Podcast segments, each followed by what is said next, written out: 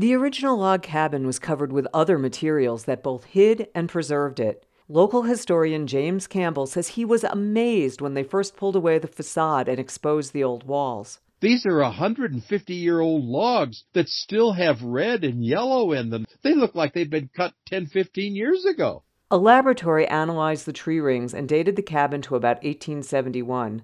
Built for Peter and Emily Dotson, who were influential in southern Colorado during that time, the cabin was a center for ranching, tourism, and more.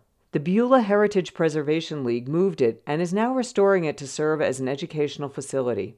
For KRCC News, I'm Shauna Lewis.